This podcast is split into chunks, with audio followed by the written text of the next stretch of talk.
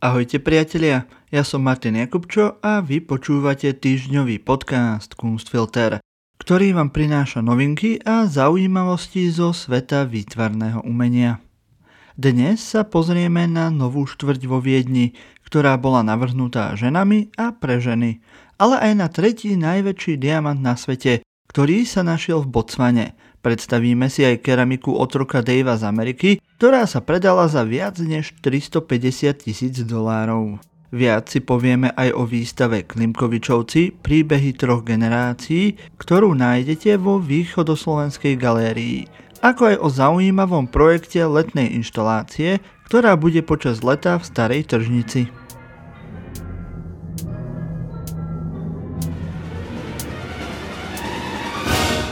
Aj keď ženy tvoria viac ako polovicu svetovej populácie, pri navrhovaní budov a verejných priestranstiev, ktorých žijú svoje životy, sú ich hlasy až príliš často umlčané architektmi mužského pohlavia. Nový vizionársky projekt vo Viedni má za cieľ aspoň čiastočne túto situáciu zmeniť. Jedno z predmestí v rakúskom hlavnom meste je teraz totiž navrhnuté ženami pre ženy má byť príkladom toho, ako sa môže mestský priestor stať iluzívnejším, od jasnejších svetiel po širšie chodníky, ktoré vytvárajú priestor pre detské kočíky. Projekt tiež ukazuje to, ako sa podmienky na verejných priestranstvách môžu zmeniť, ak ich plánovanie zveríme tým, pre koho majú byť nakoniec určené. Zameraním pozornosti na úlohu žien v mestskom dizajne pomáha Viedeň poukázať na dominantnú úlohu, ktorú muži zohrávajú pri formovaní zastávaného prostredia. Ženy okrem výrazného podielu na dizajne nových budov v Síčtate sa dostávajú do popredia aj pri pomenovávaní nových ulic. Filozofka Hannah Arendt, speváčka Janis Joplin a hrdinka detských kníh Pipi Dlhá pančucha sú len niektoré zmien, ktoré zdobia nové adresy. Podľa architektky Carly Law, ktorá sama prispela k návrhom jedného z vnútorných nádvorí Síčtatu, sa viedenská plánovacia politika zmenila po príchode Catherine Gall v roku 2018 ako prvej ženy na čelo oddelenia bývania v meste. Odkedy je tam, náhle sa pri výberoch vo verejných súťažiach na projekty zohľadňujú aj konkrétne potreby slobodných matiek, hovorilo. Túžbu naplniť aj potreby žien možno vidieť v mnohých aspektoch moderného viedenského plánovania mesta. Od jasnejších pouličných svetiel a ďalších východov na športoviskách, aby sa ženy cítili bezpečne, až po zabezpečenie lepšieho toaletného vybavenia. Rovnako ako v mnohých iných oblastiach, aj pri formovaní mestských priestorov sú ženy už dlhšiu dobu aktívne, ale iba zriedka sa im dostalo uznanie alebo slávy, ktorú majú ich mužskí kolegovia. Prvou ženou, ktorá prelomila sklenený strop ocenenia Pritzker po 25 rokoch ocenených mužov, bola v roku 2004 anglo-iracká architektka Zaha Hadid s projektom pre Centrum súčasného umenia v Cincinnati v Oháju. Škvrnitá, hnedá odkladacia nádoba vyzerá z diálky skromne, ba až domácky. Niečo, čo by ste mohli nájsť na zadnej terase rodinného domu. Pri bližšom pohľade uvidíte alkalickú glazúru a niekoľko autorských značiek umelca známeho ako Dave the Potter alebo David Drake, ktorý ako otrok pre rôznych majiteľov vyrábal kameninovú keramiku v Južnej Karolíne. Na dne hrnca sú tri značky, ktoré vyzerajú ako otlačky prstov. Cez rúčku hrnca prechádza jedno slovo – catination ktoré Drake vpísal pomocou nabrúsenej tyčinky alebo podobného nástroja. Catenation je variáciou slova catenation s písmenom E na miesto písmena I a znamená stav pripútania. Je pritom pozoruhodné, že nádoba je datovaná dátumom 12. apríl 1836, čiže dva roky potom, čo Južná Karolína prijala obzvlášť represívny zákon proti gramotnosti, ktorý mal zabrániť otrokom v písaní. Tieto súvislosti z tohto jediného slova na hrnci robia mimoriadny akt odporu alebo vzdoru. Nádoba je menej než 40 cm vysoká, no poukazuje na umelecké úspechy zotročených afroameričanov a trvalé vymazávanie ich diel z amerických kultúrnych inštitúcií takmer 300 rokov. Keď sa teda táto nádoba objavila v novembri na aukcii v Severnej Karolíne, jej odhadovaná cena bola 40 tisíc a 60 tisíc dolárov. Múzea, ktoré medzi sebou konkurovali pri kúpe, však nakoniec túto cenu vytlačili až na 369 tisíc dolárov, čím vytvorili rekord pre Drakeovú keramiku a uzavreli rok významných inštitucionálnych nákupov jeho osobitej keramiky. Timothy Burgard, kurátor zodpovedný za americké umenie vo Fine Arts Museum v San Francisku, ktorý si z aukcie túto nádobu odniesol, označil záujem o hrniec za bod obratu v príbehoch, ktoré americké múzea umenia rozprávajú o otroctve.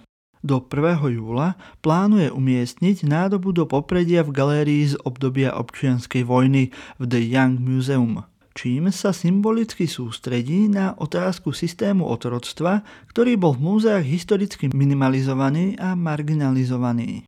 Táto nádoba pritom nie je jediná, ktorú od Drakea máme. Existujú rôzne nádoby s rôznymi nápismi. Od jedného slova po krátke, ale expresívne básne. Tieto nápisy pomáhajú rozprávať Drakeov príbeh aj napriek tomu, že chýba veľa životopisných informácií. Podľa záznamov zo ščítania ľudu sa Drake pravdepodobne narodil v roku 1801 a zomrel v 70. rokoch 19. storočia. Záznamy z aukcií ukazujú, že mal v oblasti Edgelfieldu niekoľko zotročiteľov a že bol aspoň raz použitý ako záruka na pôžičku. Z volebného registra vyplýva, že po emancipácii prijal meno Drake, pričom prijal priezvisko svojho prvého majiteľa, ale jeho životopis mal stále veľké medzery. Jeho básne slúžia ako akýsi denník a ponúkajú iný hlas ako otrocké príbehy, ktoré dominujú čiernej literatúre z tohto obdobia. Burgard uviedol, že Drakeové nádoby sú tiež silným argumentom pre múzea výtvarného umenia, aby uznali význam funkčných a úžitkových predmetov. Ak týmto objektom nevenujete pozornosť, nikdy nepristúpite k adekvátnemu prijatiu histórie ženských umelkýň, farebných umelcov alebo zotročených umelcov, pretože sa musíte pozrieť na to, čo im bolo dovolené robiť, uviedol musíte sa pozrieť na hrnce, musíte sa pozerať na periny, musíte sa pozrieť na prekrásne kovanie na balkónoch New Orleans. Koľko budov, kusov nábytku a keramických nádob vyrobili ľudia, ktorí boli zotročení? Pravdepodobne milióny, ale nikto nezaznamenal ich mená, hovorí Burgard. Botswanská diamantová firma Depsvana v stredu uviedla, že odkryla 1098 karátový kameň, ktorý označila za tretí najväčší svojho druhu na svete. Kameň, ktorý sa našiel 1. júna, predviedli prezidentovi Mogvedci Masisimu v hlavnom meste Gaborone. Verí sa, že ide o tretí najväčší nález šperkárskeho diamantu na svete uviedla výkonná riaditeľka spoločnosti Depsvana Linet Armstrongová. Tento vzácny a mimoriadný kameň znamená tak veľa v kontexte diamantov a Botswany, uviedla. Prináša nádej národu, ktorý bojuje. Je to tiež najväčší kameň drahokamovej kvality, ktorý sa v histórii spoločnosti podarilo získať. Ide o spoločný podnik medzi vládou a globálnym diamantovým gigantom The Beers. Najväčším diamantom, aký kedy bol na svete objavený, bol 3106 karátový kalinen, ktorý sa našiel v Južnej Afrike v roku 1905. Druhým najväčším bol 1109 karátový diamant Lesedy Larona. Je veľký ako tenisová loptička a bol objavený v roku 2015 v Karove na severovýchode Botswany. Klimkovičovci Príbehy troch generácií je názov výstavy, ktorá je od 25. júna prístupná vo východoslovenskej galérii v Košiciach. Tradíciu umeleckej tvorby založil v polovici 18. storočia Florian Klimkovič starší.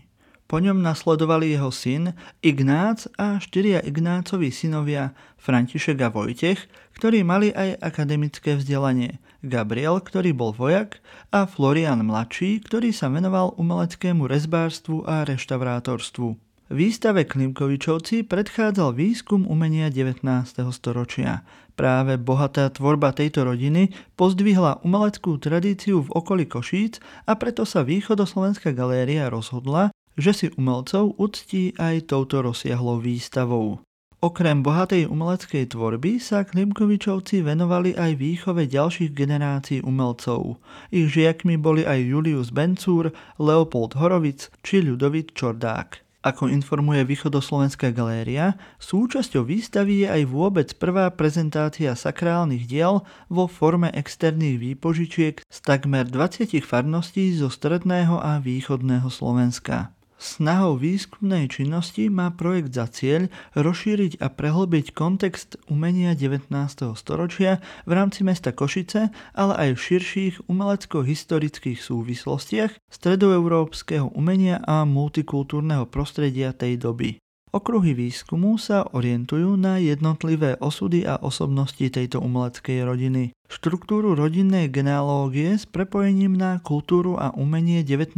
storočia v Uhorsku výstavný život v Košiciach, pedagogickú činnosť a procesy spojené so založením Horno-Uhorského muzeálneho spolku a v neposlednom rade sa výskum zameriava na interpretačné rámce nesúrodého diela s rôznymi umeleckými ambíciami, rozdielným obsahom, formou, témou a kvalitou.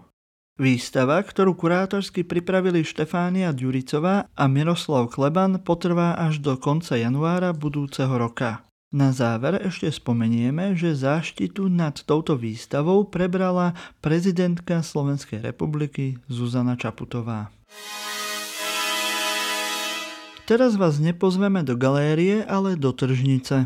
Nie, nezmenili sme orientáciu na propagovanie domácich potravín, aj keď aj to je fajn.